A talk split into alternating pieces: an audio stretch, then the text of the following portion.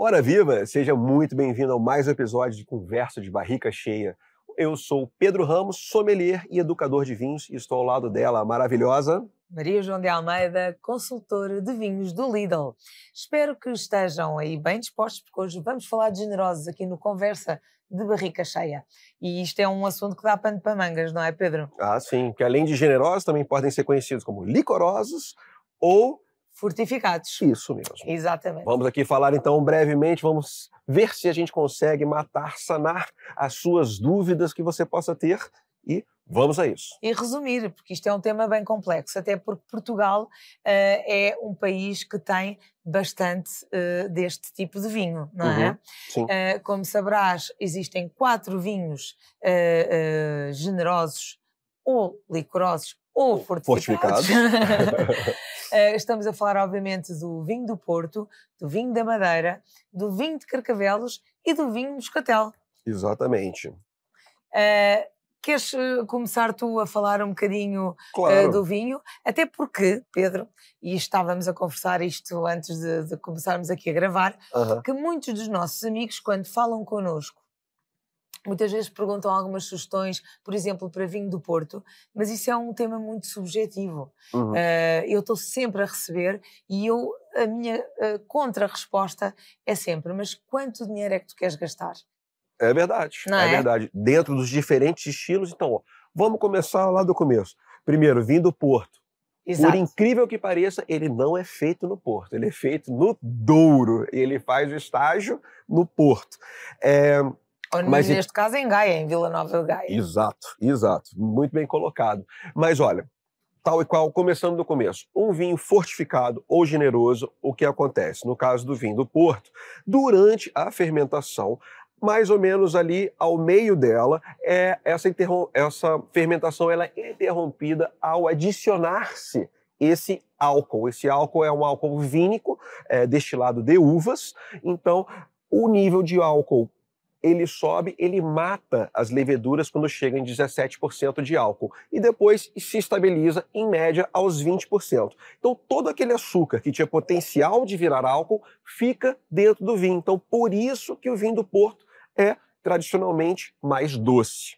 Então temos aí o, a fortificação é, básica, o 101 aí para começar a explicar. Exatamente. O vinho do Porto é um dos mais conhecidos uh, vinhos portugueses a nível mundial uhum. uh, e tem uh, duas principais famílias, que são os vinhos da família Tawny e os vinhos do Porto da família Vintage. Neste caso, Ruby. Desculpa, Ruby. Ruby. o Vintage é a melhor categoria. Exatamente. O, o, depois temos ainda os vinhos brancos e temos também os vinhos do Porto Rosé, uh, que é uma coisa mais moderna e que já vamos passar a explicar. Uhum. Mas a verdade é que quando falamos de vinho do Porto, geralmente falamos realmente dos vinhos Tony e dos vinhos Ruby, que são as categorias mais conhecidas e aquelas que são mais tradicionais. E vinho, os vinhos vintage são envelhecidos em garrafa e os vinhos Tony são envelhecidos em grandes Uh, tonéis, uh, e barricas. De barrica, portanto, de barricas de madeira, uhum. uh, e que fazem com que o estilo e a cor sejam completamente diferentes. Vamos resumir assim, para não entrar em detalhes Exato. muito técnicos. É, o, é? o, o, o rubi, vermelho rubi, né? temos ali, então, eles vão ser mais, é, ter muito aroma de frutas, são bastante frutados. Os tawnes, eles, uh, gosto de dizer que eles são forjados pelo tempo. Eles passam muito tempo em grandes tonéis, é, e barricas, então eles vão tendo essa microoxigenação em contato com esses tonéis de, de, de madeira, então eles vão ter, é, ao longo do tempo, os vinhos tintos, eles perdem cor. Então os Porto Towns é, envelhecidos 10, 20, 30, 40, 50 anos, eles vão perdendo essa cor, ganhando uns tons mais caramelos, umas notas mais tostadas, chamadas notas de torrefação, mais conhecidas como café, caramelo, chocolate amargo e, e, frutos e frutos secos, também. obviamente. Exatamente. Uh, é muito interessante porque a fortificação uh, desses vinhos também é feita de formas diferentes. Uhum. Nós, por exemplo, temos uh, o vinho do Porto, que é feito, a interrupção da fermentação é feita com aguardente vínica, mas, por exemplo, no caso do vinho Madeira, é com álcool vínico. Com álcool vínico. Então, é? o vinho do Porto ele é fortificado com 67 a 77% de álcool. Já o álcool vínico do vinho da Madeira é 95% de álcool. O que que isso difere? o quanto que você vai diluir esse vinho para se estabilizar, por exemplo, aos 20%. Então, obviamente, em 96 você utiliza menos volume de álcool, você tem mais concentração do vinho, e no Porto um pouco menos devido a esse volume de álcool.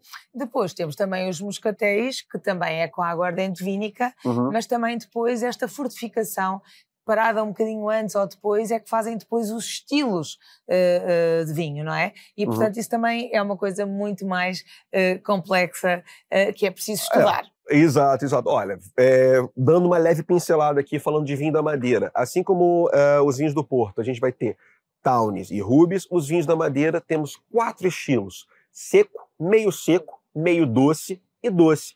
E isso tem a ver com, para você fazer o vinho seco, você espera a fermentação da uva acabar para depois ser fortificado. E os outros você também vai doseando ali para meio seco, três quartos, digamos, meio na metade, e o doce você vai ali no começo você ter maior nível de açúcar. Então aí, grosso modo, também o crash course de, de, de madeiras também está explicado. Quem prova realmente eh, vinhos do Porto e vinho Madeira, eh, obviamente os dois têm grande qualidade, eh, acho que não são comparáveis porque ambos são maravilhosos, mas há quem diga, por exemplo, que o vinho Madeira tem um bocadinho mais uh, de acidez ou, ou, ou nota-se que a complexidade é muito mais interessante do que o do Porto. Eu não sou dessa escola, eu acho que cada um uh, tem uma, uma complexidade diferente e acaba por ser interessante, até porque o vinho do Porto também tem mais categorias e é muito mais uh, difícil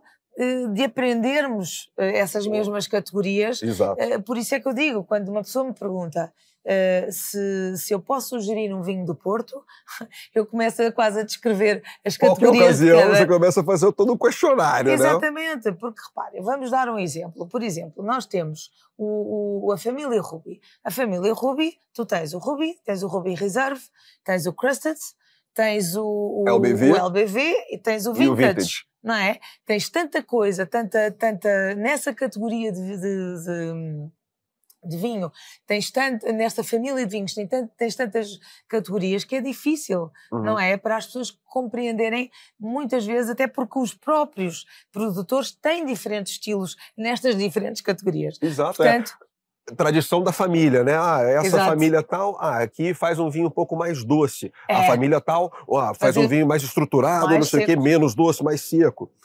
Falando... Aliás, até há produtores que têm várias marcas e algumas marcas são mais secas e outras são mais, mais doces. Exato. E do mesmo produtor. Exato. Portanto, a complexidade do vinho do Porto é maravilhosa também. Exato. Uh, eu acho que há sempre um certo fundamentalismo, uh, uh, até porque, por exemplo, o vinho do Porto é muito mais conhecido que o da Madeira, apesar do da Madeira também ser maravilhoso. Portanto, eu acho que há vantagens e desvantagens, ou, ou vamos lá, características uh, melhores, ou não haverá piores, mas percebes o que é que eu quero dizer, claro. não é? O, o, outra coisa bastante básica é vinho do Porto.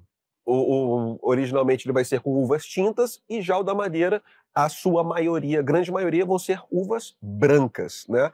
E historicamente falando, é muito importante, temos lá é, isso foi um, um, porque tem muita gente que pergunta. Vinho do Porto, na verdade, são, são dos ingleses, porque tem sempre nomes ingleses. Isso foi devido à guerra entre Inglaterra e França, onde houve um boicote que a Inglaterra não podia comprar vinhos à França. Eles vieram aqui para Portugal para buscar esse vinho.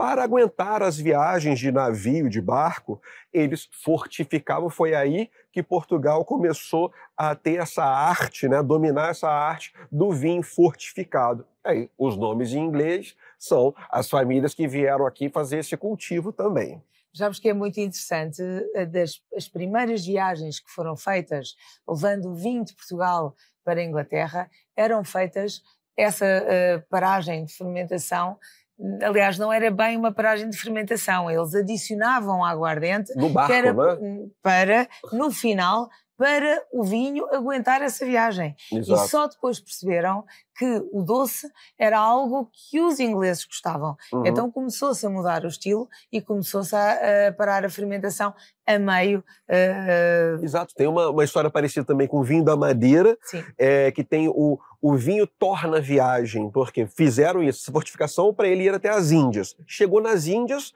um ano e meio, abriram o vinho lá, não gostaram do vinho. Opa, manda isso para trás. Voltou para ele da Madeira, três anos. E aí depois lá provaram assim, ó, antes de jogar isso aqui fora, vamos provar. Epa, isso aqui está muito bom. Então, daí eles viram que três anos era a maturação para ter essa integração do álcool com o vinho e tudo mais. Estás a falar do Torna Viagem, não podemos deixar de falar também do Moscatel. Exatamente. O Moscatel foi assim que uh, uh, um dos grandes produtores portugueses, uh, que é José Maria da Fonseca, uhum. na altura o produtor exportava para, para o Brasil e percebeu que quando uh, haviam algumas sobras uh, desse, desse, dessa exportação, uhum.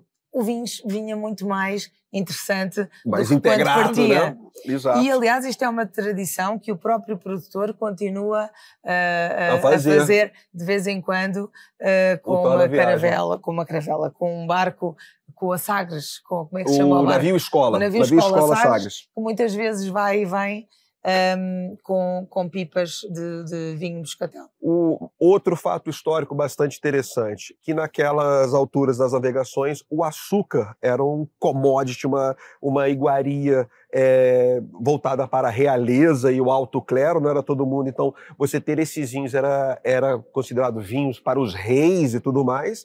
Então, curiosidade, é, a independência dos Estados Unidos, quando foi assinada lá pelo Thomas Jefferson, depois foi brindada com o vinho da Madeira. Exatamente, há umas curiosidades muito interessantes, ou seja, nós já somos famosos há imenso tempo ah. e mesmo assim ainda há um longo caminho a percorrer, embora cada vez mais as pessoas vejam a qualidade que, que, os nossos vinhos têm, não é, Pedro? Concordo plenamente. Uh, a produção de, de, de, madeira também é um pouco diferente uh, da, do, da do Porto. Temos a estufagem. Aí, estufagem. O que é que é a estufagem, Pedro? O que, que, é a estufagem? Temos uma estufa.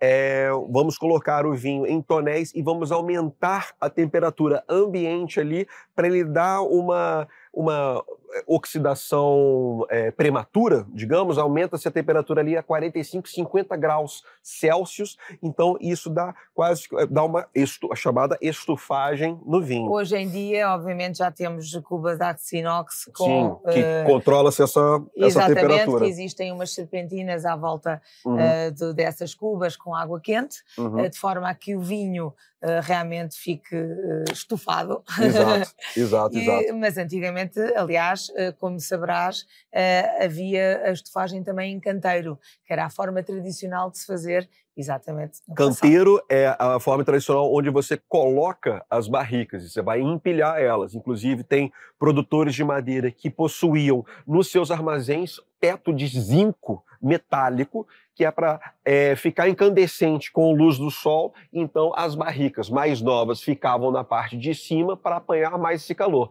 À medida dessa evolução, ela vai descendo para ficar mais próximo ao solo, onde é mais fresco. Então, esse aí é o sistema de canteiro. Olha, ainda falando da fermentação, da, da paragem de fermentação, há algumas curiosidades uh, uh, engraçadas, como por exemplo, uh, ali na região da Península de Setúbal, uhum. do Moscatel de Setúbal, há muitos produtores que também param a fermentação com conhaque ou com armagnac. Depois, uhum. dependendo do tipo de, de generoso, cada, cada produtor e cada região uh, fazem este tipo de, de, de, de, paragem com um determinado tipo de produtos, serão sempre aguardentes, mas de diferentes estilos. E, por exemplo, o que é curioso é, por exemplo, vinho Carcavelos para com a aguardente da Lourinhã, que é... Uh, Lourinhac. Lourinhac, que a gente brinca na, diz na brincadeira, porque geralmente e dizemos isto relativamente à, à, à aguardente da Lourinhã, hoje em dia os vinhos do Porto, os grandes vinhos do Porto, as aguardentes nem sempre são portuguesas. Uhum. Vêm de França, que são maravilhosas também, e que uh, fazem com que o vinho do Porto fique também com uma finesse completamente uh, diferente. A da Lourinhã é realmente uma aguardente fantástica e que tem mostrado ao longo dos anos cada vez mais qualidade e, e por isso é muito interessante ver que Carcavelos é 100% uh, português no sentido Olha. de utilizar uma aguardente nossa. Então, tem especialistas franceses que anualmente vêm aqui degustar e comparar uh, a aguardente de Lourinhã com conhaques, com armagnacs, então por isso até a, a, a piadinha anterior falar que é Lourinhac. Exato, né? exato. É. Não, é muito interessante porque realmente este é todo o mundo, os generosos depois também têm uma legislação imensa que é preciso uh, perceber para poder entender todo este mundo uh, e as suas diferenças, não é? Não é assim uma coisa tão taxativa.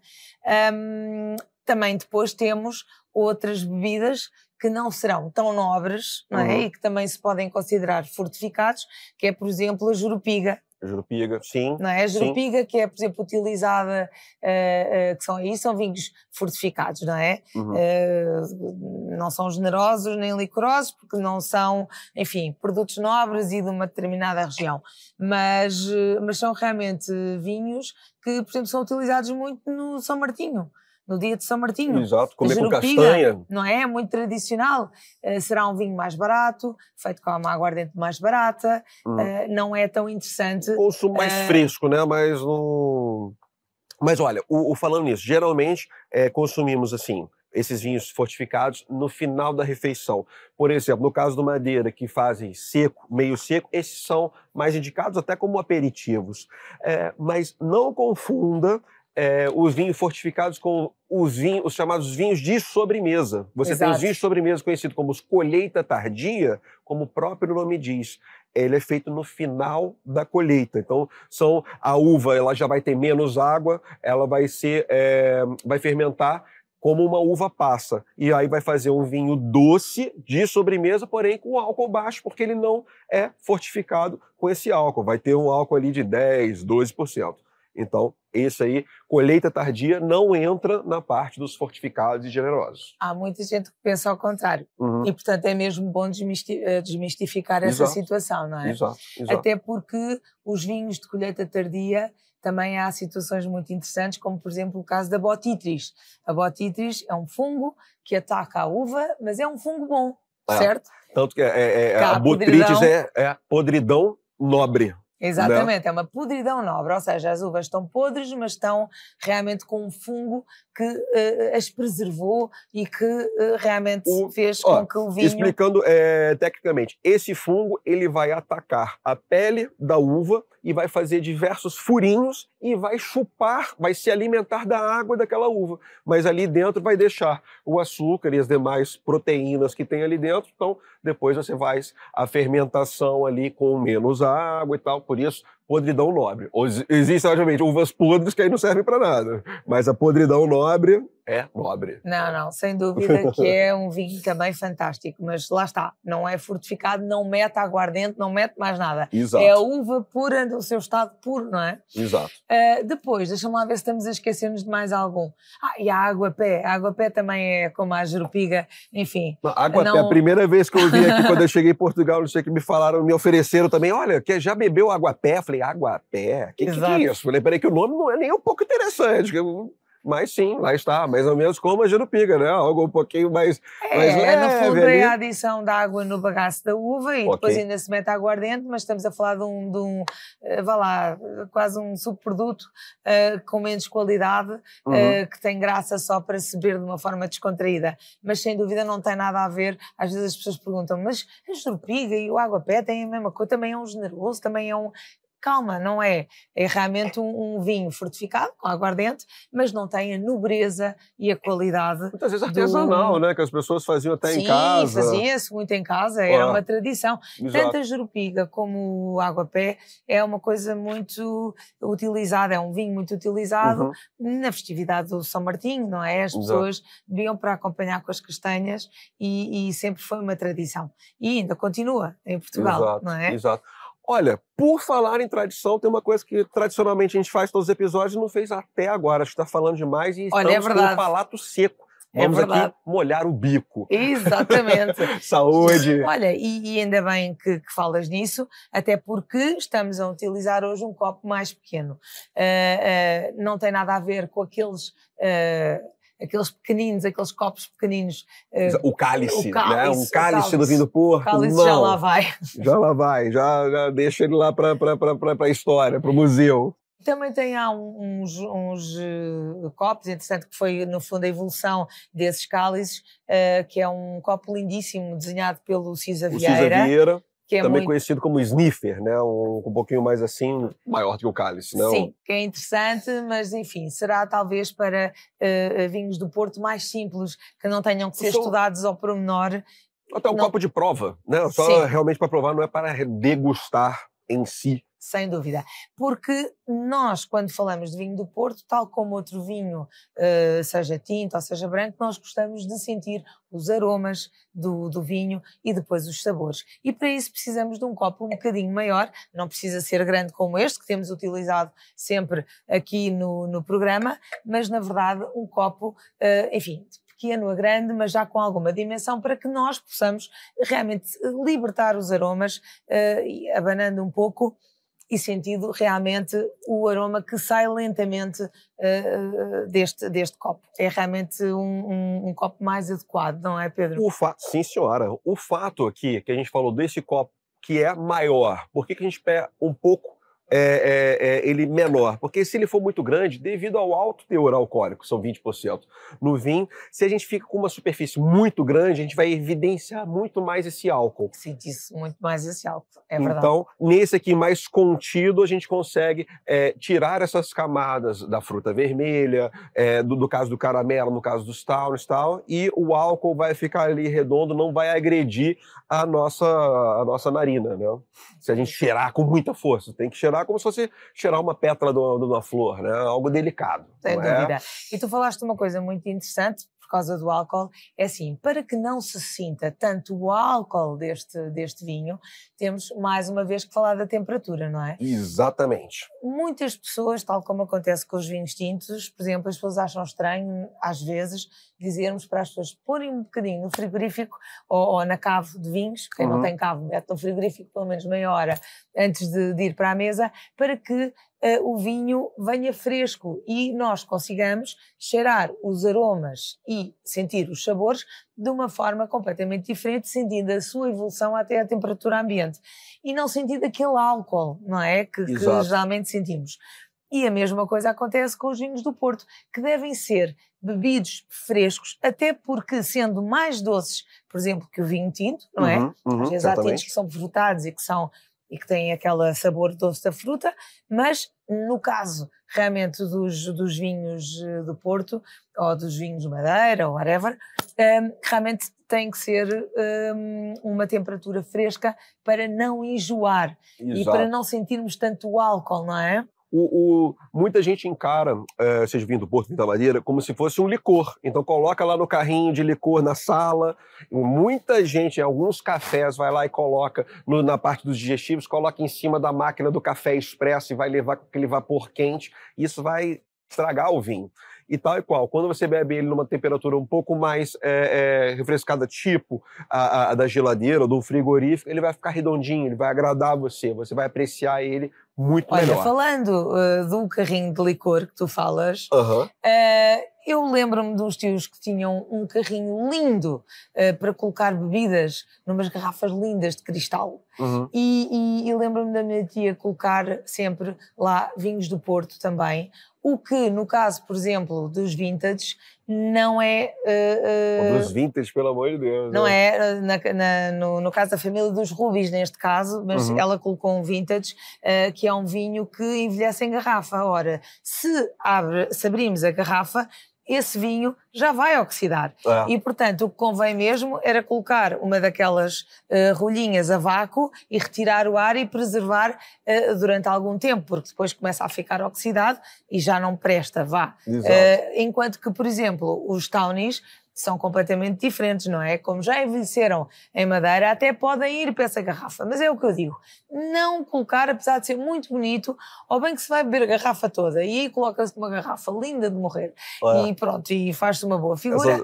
Ou então, se vamos ter várias bebidas para os convidados, eu sei que não é tão bonito, mas não coloquem nessas garrafas de cristal. De cristal, aí coloca licor de laranja, licor de figo, licor de qualquer coisa. Agora, pô, deixa o, o vinho do Porto, vinho da Madeira, deixa ele nas próprias garrafas ali. Olha, e esta questão de envelhecer na garrafa leva-nos também ao facto de, por exemplo, as garrafas de Ruby, da família Ruby, uh, de Porto Ruby, terem que ser uh, deitadas quando são armazenadas, porque elas estão a envelhecer em garrafa e o contato com a rolha é importante para não deixar passar o ar. Uhum. Enquanto que, por exemplo, as garrafas Tawny, da família Tawny, podem ser guardadas de pé, porque elas já estiveram a oxidar tudo o que tinham a oxidar nos tonéis e foram engarrafadas prontas para serem servidas. E o mesmo acontece com a madeira. O mesmo acontece com a madeira é? e também e com... é, tem muita gente que, por exemplo, vai pegar o, o, o, o, vintage, ele faz essa evolução em garrafa. Aí depois pega um, um Tawny 20 anos, por exemplo, guarda em casa. Durante 20 anos, depois de. não vai ter 40, não. Exato ele envelheceu 20 anos nos tonéis lá, ele já fez o envelhecimento dele. Não, não vai achar que, ó, ah, eu peguei aqui da casa da minha avó um tal de 20 anos, epa, dos anos 50 vai estar tá com. Não, ele vai estar tá com 20 anos, epa, abre isso aí e vai tentar lá ver como é que ele tá. Olha, e uma coisa também interessante, que é outra curiosidade, é que as pessoas dizem, ah, mas o vinho, uh, o vinho do Porto envelhecido em madeira, uh, uh, como é que vai ficar o sabor se, se a madeira influencia ou não? No caso realmente dos Tawny, não, não, a madeira não é algo que influencia, só serve ali para ajudar a oxidar, para permitir ao, ao vinho estar em, em contato com, com, a madeira. Não é, é, não, não é madeira nova, são grandes tonéis que, Não olha, passa sabor. Exato. É isso que eu queria Mas dizer, é, é? É, é, a, a madeira ela tem uma microporosidade que permite essa microoxigenação. Os tonéis são antiquíssimos. Você tem os toneleiros que tomam conta ali de reforma. Tipo, às vezes quando começa um vazamento, eles vão buscar de outro tonel antigo ali para fazer é, é, é, algo artesanal ali para fazer a manutenção. É algo bem criterioso, não, não, não, são tonéis novos. Não, é verdade. E pronto, Pedro, estamos quase, quase a chegar ao fim, não é? Ora, mas antes do fim, nós temos o nosso carrinho de compras. É Vamos verdade. a ele? Vamos a isso. Vamos a isso. Oh Pedro, tu já falaste uh, do vinho que nós estamos a beber. É que tu uh, brindaste, como sempre, Exato. mas ainda não falaste desse vinho. Então, aproveitamos aqui, como a gente falou, da família dos vinhos do Porto, temos aqui, nós estamos a degustar o é, Armilar Porto Tawny. Né? Exato. E agora, para sugerir para o nosso carrinho de compras, trouxemos os irmãos os irmãos. Não quisemos que eles ficassem sozinhos. Exato. E então um... ficaram juntinhos. Trio ternura. e olha, eu, eu como tu sabes, uh, uh, então neste último ano provei muitos, muitos, muitos, muitos rosés. Uh, sempre provei, mas este ano realmente foi o ano dos rosés para mim. E, e, então vou continuar nos rosés até no vinho do Porto. Você disse no início do programa que é, o, o Porto Rosé é algo um pouco mais moderno. É. É uma então, coisa mais moderna. Está agora na hora da gente falar do Porto Rosé. Exato. Olha, o, o Porto Rosé não é considerado, uh, vá, uma categoria tão séria como as outras.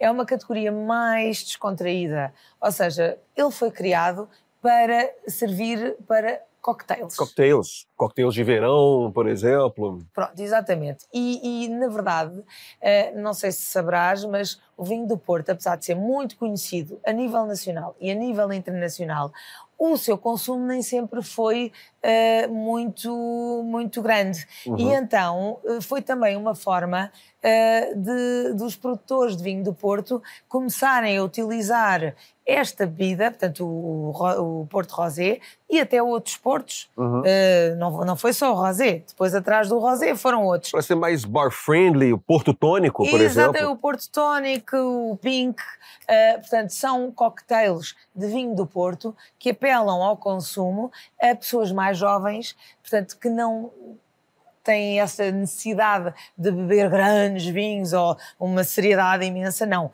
É um vinho descontraído que tanto pode ser bebido um, uh, sozinho, fresco, como pode ser utilizado uh, uh, como, como componente do, de um cocktail e, e realmente é, é, muito interessante porque foi uma moda que pegou Exato. e até, como tu dizes muito bem, com, com água tónica fica lindamente, é, um bocadinho Porto, de hortelã.